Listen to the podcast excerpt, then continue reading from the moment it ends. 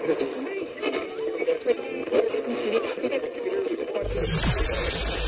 ready for unique, rare, and little known treasures from the golden age of radio. You're listening to the amazing world of radio with Adam Graham. Welcome to the amazing world of radio from Boise, Idaho. This is your host, Adam Graham. If you have a comment, email it to me, box13 at greatdetectives.net. This episode is also being uh, sent out on the Great Detectives of Old Time radio feed. Uh, to kind of give a sample of what we're doing on the amazing world of radio this summer.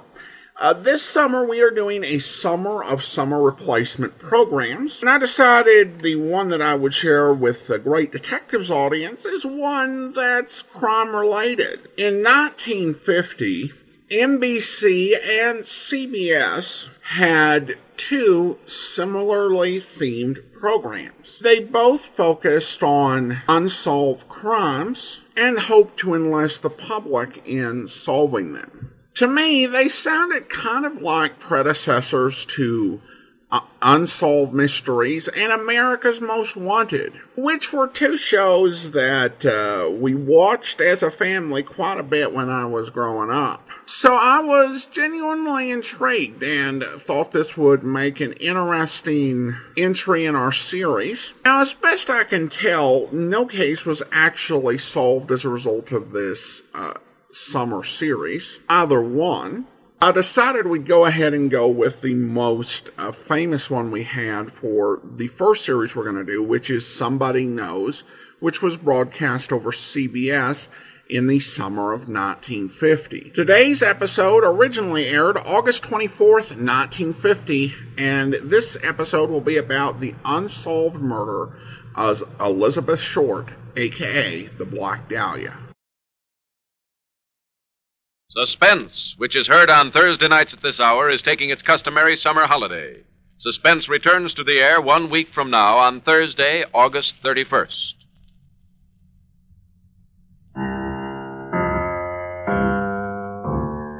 Ladies and gentlemen, a $5,000 reward will be offered on the program immediately following this announcement.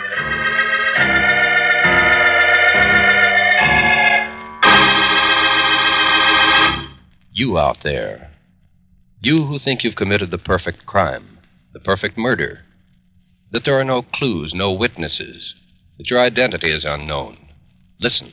Somebody knows. Yes, you, wherever you may be, no matter where you're hiding. Somewhere, sometime, someone listening to this program is going to bring you to justice. Yes? Somebody knows.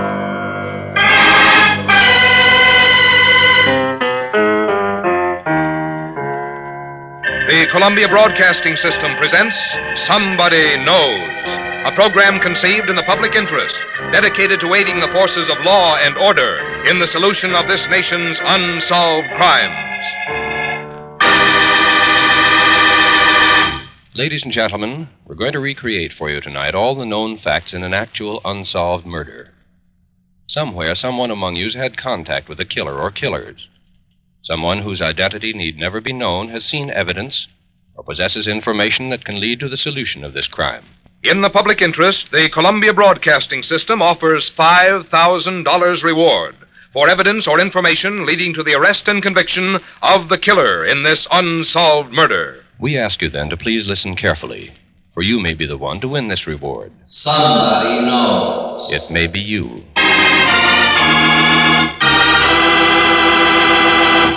And now we open the files on one of this nation's unsolved murders.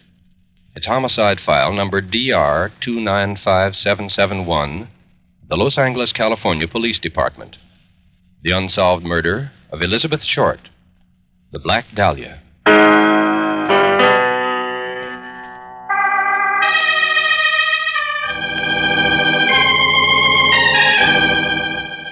It is approximately 6:45 a.m.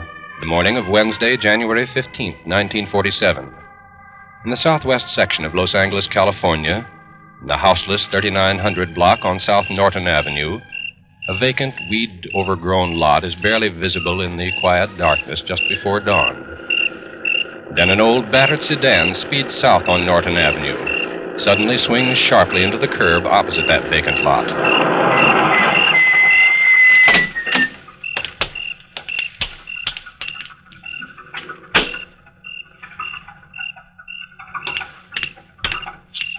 The car remains at that location for approximately three minutes.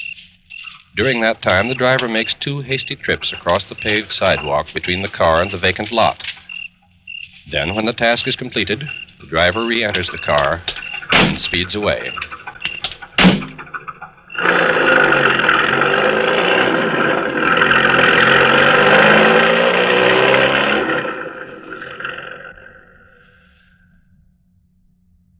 Is now 11:05 on the morning of Wednesday, January 15th, 1947. A monitor on a police complaint switchboard in the Communications Division of the Los Angeles Police Department answers an incoming call. Los Angeles Police Department Complaint Division. Hello, I I want to report a body. Body, ma'am? Yes, a, a nude body. It, it's lying there just off the sidewalk in the vacant lot. Where is this lot, ma'am? It's in the 3900 block on South Norton, Norton Avenue. Thank you. We'll have somebody out there right away. It is now 11:07, Wednesday morning, January 15th, 1947. Radio car 302, manned by officers F.S. Perkins and W.E. Fitzgerald of the University Division, is cruising in the southwestern section of Los Angeles. Code 2, a 390 down on the west side of Norton Avenue, 3900 block. Uh-oh. Crank it up, Code Fitz. 2, a Yeah. 390 down on the west side of Norton, 3900 block. Car 302, acknowledge. 302, got it.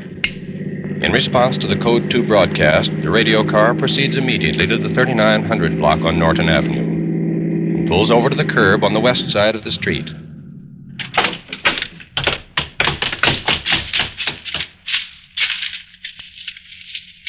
Good Lord.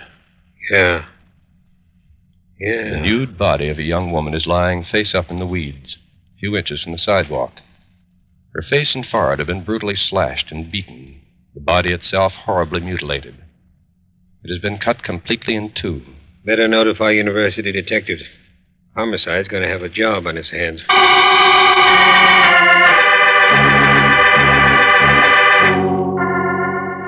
The officers report their findings to the University Police Division. What is to prove to be one of the greatest manhunts in the history of the Los Angeles Police Department is underway.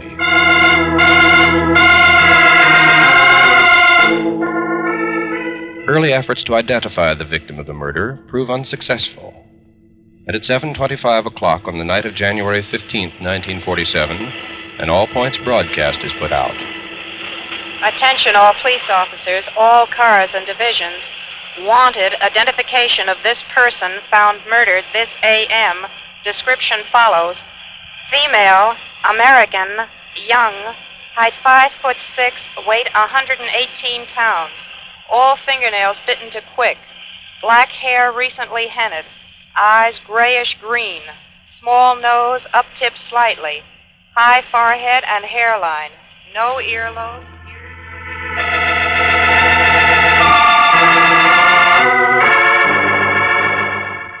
Meanwhile, Dr. Frederick D. Newbarr, chief autopsy surgeon of the coroner's office, makes a postmortem examination that lasts three full hours. Then he reports The immediate cause of death was hemorrhage and shock due to concussion of the brain and lacerations of the face. There were rope marks around her neck, wrists, and ankles. These, along with the severe mutilations of the body, indicate the victim was probably tied and sadistically tortured before her death. Fingerprints are taken at the morgue. And at 2 a.m. on the morning of January 16, 1947, enlarged photographs are flashed by wire photo to the FBI in Washington. Emergency. Request immediate search. And within five hours, a reply comes in from the FBI. Positive identification of prints made from those recorded in this office September 1943. Subject Elizabeth Short. Age that date 19 years. Clerk at Camp Cooke, Lompoc, California Post Exchange. Arrested Santa Barbara, California for drinking with soldiers in local cafe. Description follows. Height 5 foot 6, weight 100. With the positive identification of the victim as Elizabeth Short, the police investigation swings into high gear. Her mother, Mrs. Phoebe May Short of Medford, Massachusetts, is notified and within hours arrives at the Los Angeles airport. Elizabeth wanted to get into pictures. That was her principal ambition. But she wrote to me ten days ago that she was working in a naval hospital then in San Diego. I just can't believe that Oh, my sure. daughter is. Dead. Sure, I know Beth Short. She was a swell kid. I'll say she had men friends, plenty of 'em. Gee, she was a pretty kid with that dark hair and that pretty white skin. And when she got all dolled up in that sheer black clothes, uh, that's how she got her nickname, you know. That's why everybody called her the Black Dahlia.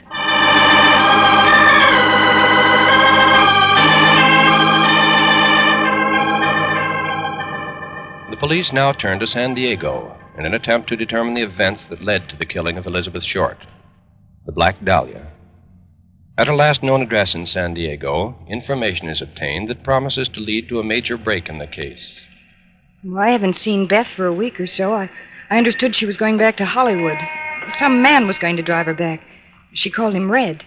I think he used to be a Marine Corps flyer. Well, let's see. I, I think it was the night. Yes, the night of January 8th that she left to drive back with him.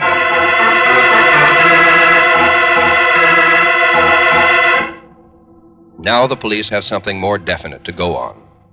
And for three days, a search is made for this unknown man. Then, on January 20th, 1947, at police headquarters in downtown Los Angeles, Say, I, I understand you want to talk to me. I, I'm the man who left San Diego with Elizabeth Short. I first met her maybe a week or ten days before Christmas. I was down there on a business trip. I, I saw her standing alone on a street corner, and you know how it is. How well did you get to know her? Well, we we had dinner together a few times. That was about all. Mm, what about this trip to Los Angeles? Well, she heard that I was going there, and she asked if she could go with me. So I said, sure. That was on the night of January 8th? That was the night we left, yeah. Uh, January 8th. Mm. When did you reach Los Angeles? Well, it was about 6 o'clock the next night. January 9th. Yes, sir. It doesn't take that long to drive here from San Diego. No, we, uh, we stayed at a motel the night before. Nothing wrong with it, you understand. There- There were different rooms. The reason was we, we didn't leave San Diego until late, and I, I wasn't in any hurry to get back here. I see. What happened when you got into L.A.? Well, as I said, we drove into L.A. about 6 o'clock that night, in the downtown section, that is. Then, while we were driving. it is shortly before 6 in the evening, January 9th, 1947. Cars approaching the corner of 6th and Los Angeles streets in downtown Los Angeles.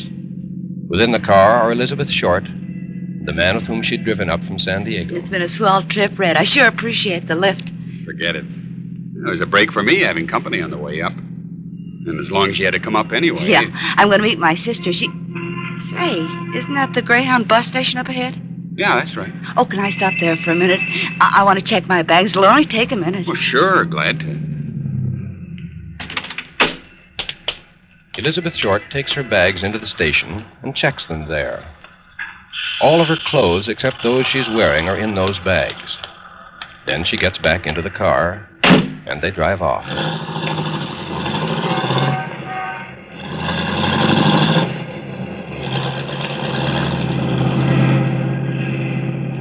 Several minutes later, the car pulls up in front of the Biltmore Hotel at 5th and Olive Streets.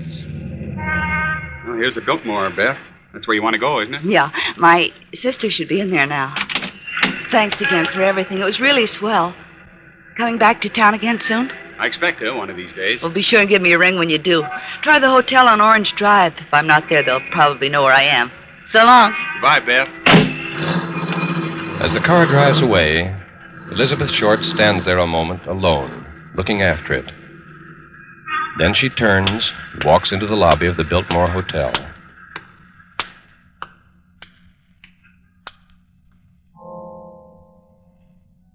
It is not until six days later, the morning of Wednesday, January 15th, 1947, that she's heard from again. When a nude, mutilated body is discovered lying in a vacant lot. The body that was once Elizabeth Short. It was once the gay and laughing Black Dahlia.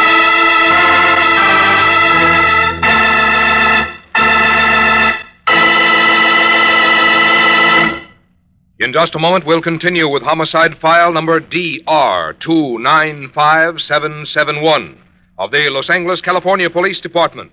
The unsolved murder of Elizabeth Short, the Black Dahlia. The United States Armed Forces need volunteers today in every branch of the services. You have the chance to choose not only the branch, but the type of work which you feel will be of the most benefit to you in the years ahead. May we suggest that you go to your nearest recruiting office to see if you are eligible to volunteer and inquire about the many opportunities open to you. Now back to Somebody Knows and a true case history of an actual murder. Now, ladies and gentlemen, we'll continue with the rest of the factual information concerning homicide file number DR295771 the records of the Los Angeles, California Police Department. The unsolved murder of Elizabeth Short, the Black Dahlia. Remember, $5,000 will be paid for information leading to the arrest and conviction of her killer.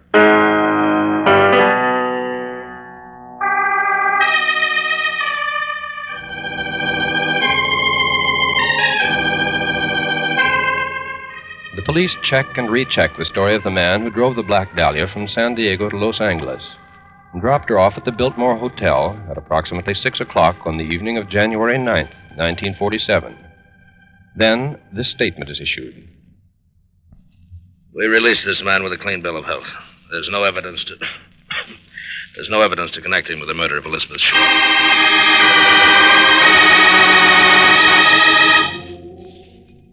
Then, on the morning of January 24th, 1947, Robert Hyman, manager of a cafe at 1136 South Crenshaw Boulevard, tells the police. It was early this morning. There was a trash can in front of the cafe, and I spotted a pair of shoes and a purse on top of the stuff there. The, uh, the, the purse was large, made of some black plastic stuff, and the shoes looked like black suede. They uh, were stuffed in the purse with the heels sticking out. Very high heels, you know. I, I didn't think anything of it at the time. And then it hit me. Maybe they were a clue to the Black Dahlia killing. Found her only about 20 blocks away, so I went back outside. The city trash collector had already picked up all the stuff.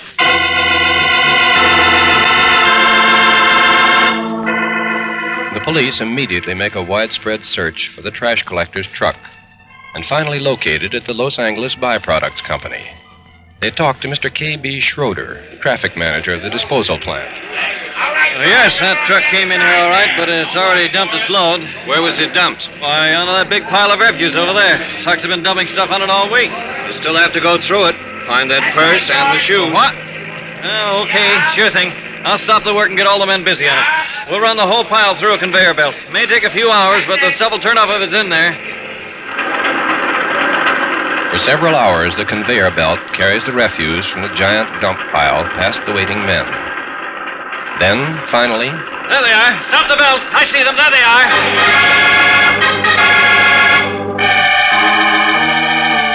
the purse and shoes are recovered from the trash and examined minutely.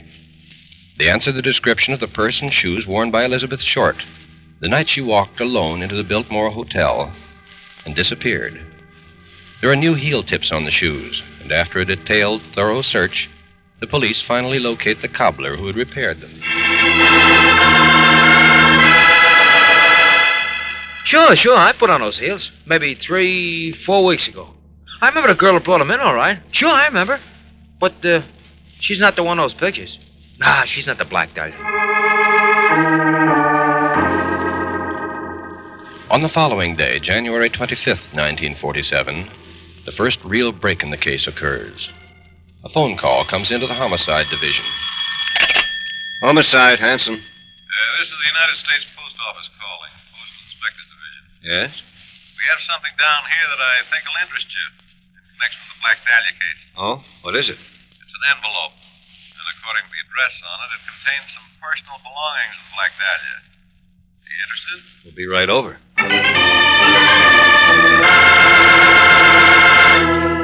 The envelope is examined in the postal inspector's office. It is addressed in letters clipped from newspaper accounts of the crime. The crude address reads Los Angeles Examiner and other Los Angeles papers. Here is Dahlia's belongings. Letter to follow. The envelope is opened. Now, here is Detective Sergeant Harry Hansen's statement as to its contents. The envelope contained a black address book of birth certificates and pictures and calling cards. We're completely satisfied that the contents of that envelope are actually the belongings of the Black Dahlia. It is the black address book, however, that is of primary importance to the police. Though 125 pages have been torn out of it, it still contains the names of some 75 men. Contact with these men is begun immediately. Here are some typical results. Well, I, I will admit I did pick her up. That was last October. I just took her to a drive in. Never saw her again. Well, I. I don't know anything about this. Oh, sure, sure. I knew her. That is, I took her out twice. She phoned me a couple of times afterwards, and asked for money, but I, I, I didn't see her again. I didn't know anything about this. That's right. I went out with her a number of times. Sure, I did. But, you know those things, huh? I haven't seen her for maybe six months now. You know how those things, huh? Two days after the receipt of the envelope and the little black book, another piece of mail comes into police headquarters. On the outside, in addition to the address, is this puzzling inscription Sorry, Greenwich Village, not Cotton Club. Homicide officers then open the envelope and examine the contents. Here, Captain. Ordinary penny postcard. Yes, uh, there's something written on it. Let's see. Wait a minute. Now, listen to this. It says, uh, here it is. Turning in Wednesday, January 29, 10 a.m. Had my fun at police. Hmm. And it's signed Black Dahlia Avenger. The card is written in ink with a bold, crude hand. There are no fingerprints on it. Postal authorities say that the new message was mailed the night before in downtown Los Angeles. Captain Jack Donahoe immediately publishes an answer to it. To the killer of Elizabeth Short. If you want to surrender, as indicated by the postcard now in our hands, I will meet you at any public location at any time, or at the homicide detail office in the city hall. Communicate immediately by telephone or by mail. On January 29th, the police receive another message. It is contained in an envelope addressed in typewriting to Captain Donahoe. It states, I have changed my mind about surrendering. I'm afraid I won't get a fair deal.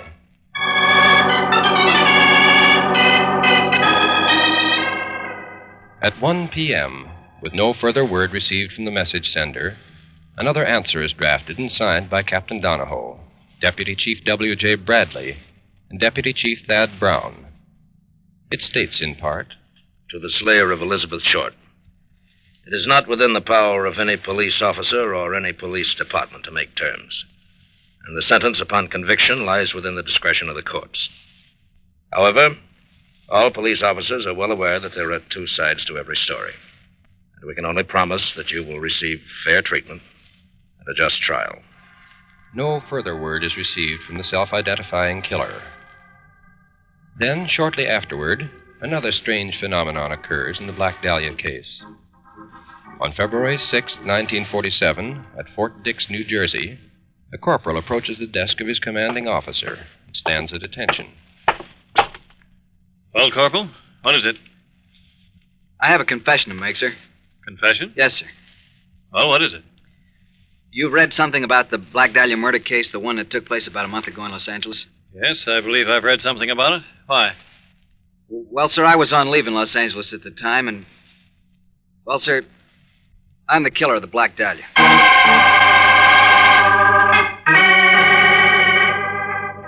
On February 8th, two days later, the corporal signs a 50 page statement, a confession to the murder of Elizabeth Short.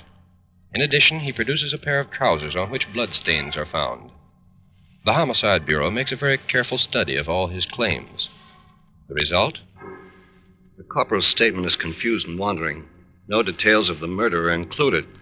The facts that have been given have been very carefully checked and a conclusion reached. It's our opinion that the corporal is not suspect in the murder of Elizabeth Short.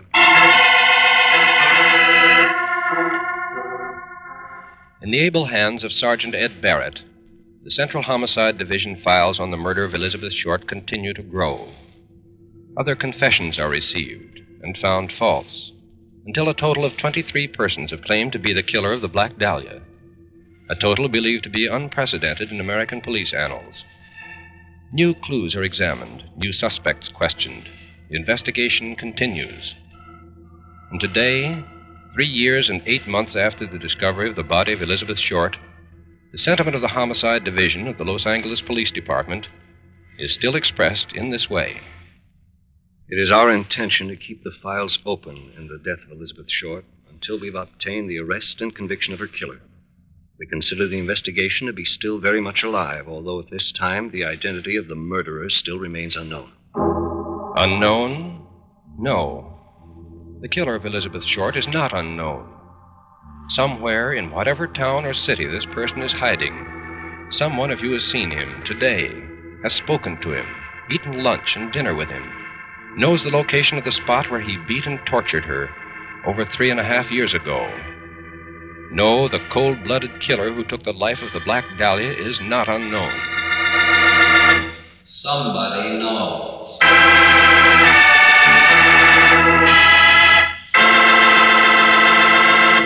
Now listen carefully, please. Listen, all of you, wherever you may be.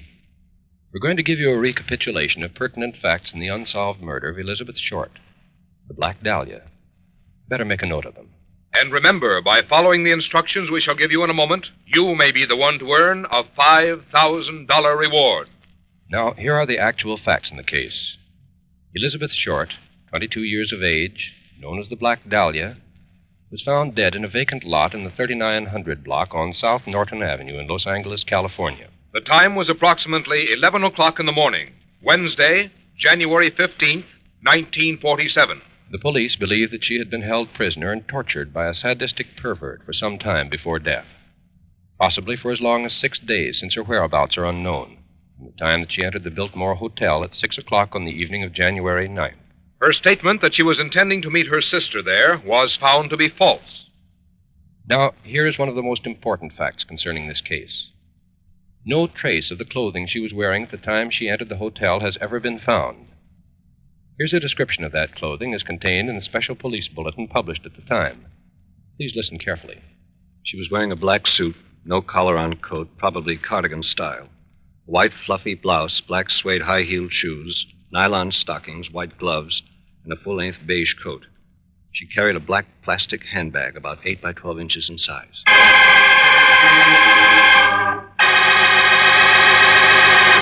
Ladies and gentlemen, if any of you possesses information that may have a bearing on the unsolved murder of Elizabeth Short, Black Dahlia, and please don't send guesses or hunches, but only actual, authentic information, follow these instructions so that your name and identity need never be made known unless you wish.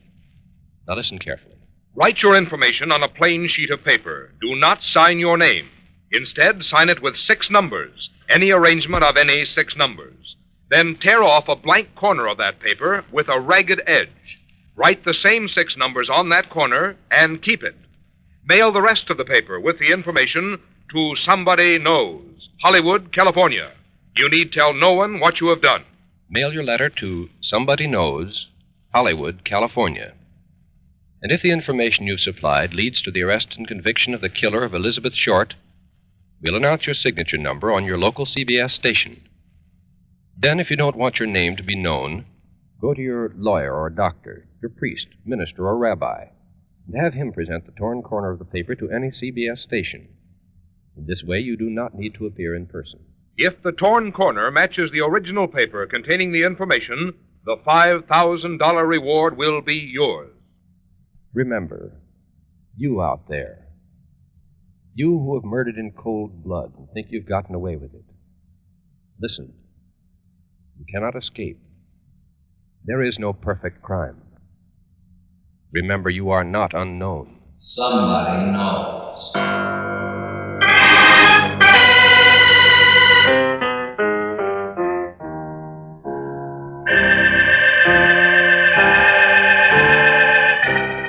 Tonight's case was written by Sidney Marshall from information in the files of the Los Angeles, California Police Department. Research was by Maurice Zimm. Music was composed and played by Milton Charles. Somebody Knows is a James L. Saphier production in association with CBS by arrangement with the Chicago Sun Times and is based on a copyright owned by W.L. Finstat. It was narrated and directed by Jack Johnstone. In order to be eligible for the reward, letters containing actual, authentic information leading to the arrest and conviction of the killer or killers of Elizabeth Short must be addressed to Somebody Knows, Hollywood, California, and must be postmarked not later than midnight, September 13th, 1950. Arrest of the guilty person or persons must occur within 90 days of that date, and conviction must be within one year of tonight's broadcast. If more than one person gives the information leading to conviction, our judges will divide the $5,000 reward among them in proportion to the importance the judges attach to the facts supplied.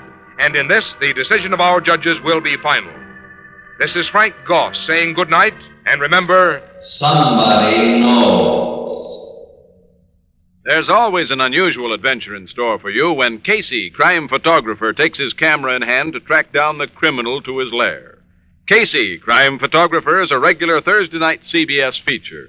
Stay tuned for his latest adventure, which follows immediately on most of these same CBS stations.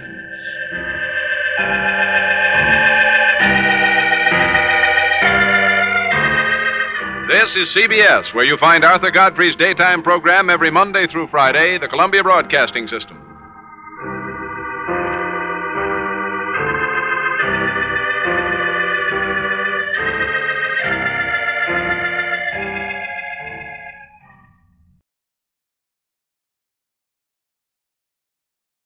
Welcome back. Well, this one continues to be unsolved, although there's been a lot of speculation in books uh, over the years uh, since this. I was kind of surprised with the uh, corporal uh, being portrayed as giving this false confession. I have kind of an image of the sort of people who go and confess to crimes they didn't commit, and I wouldn't tend to think of somebody in the military in a responsible job as uh, doing that, but I guess, but what from I've been able to find out, there have been a lot of false confessions. Uh, there were 60 during the uh, initial investigation, and then there have been more than 500 total confessions to this crime including by some people who weren't alive when it occurred. The $5,000 reward offered in uh, this episode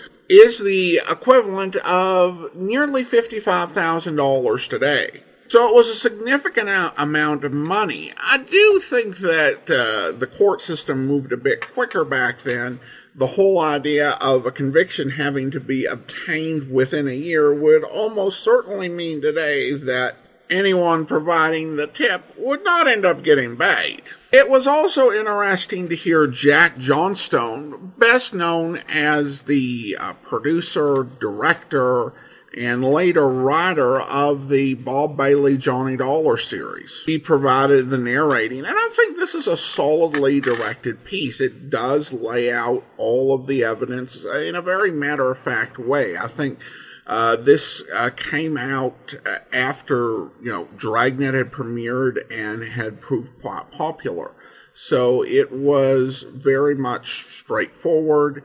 Uh, give the insight of what had happened so far and the clues that were out there in the hopes that p- the public would be able to help solve the case. And again, I, I do think this definitely does have that sort of uh, unsolved mysteries uh, feel to it. And the case actually would be featured on Unsolved Mysteries in December of 1992, 42 years later and would sadly be just as unsuccessful in solving the case. Well, we will take a listen to the NBC uh, program that aired in this uh, same vein, though with a different case, but we're going to do that in a few weeks. Next week, we're going to turn to the world of Shakespeare. We'll be back with an episode of the Shakespeare Cycle, and you can follow us over at amazing.greatdetectives.net to listen to that program as well as all the other shows we've done this summer. All right, well, if you do have a comment, email it to me, box13 at greatdetectives.net. Follow us on Twitter at Radio Detectives. But from Boise, Idaho, this is your host, Adam Graham, signing off.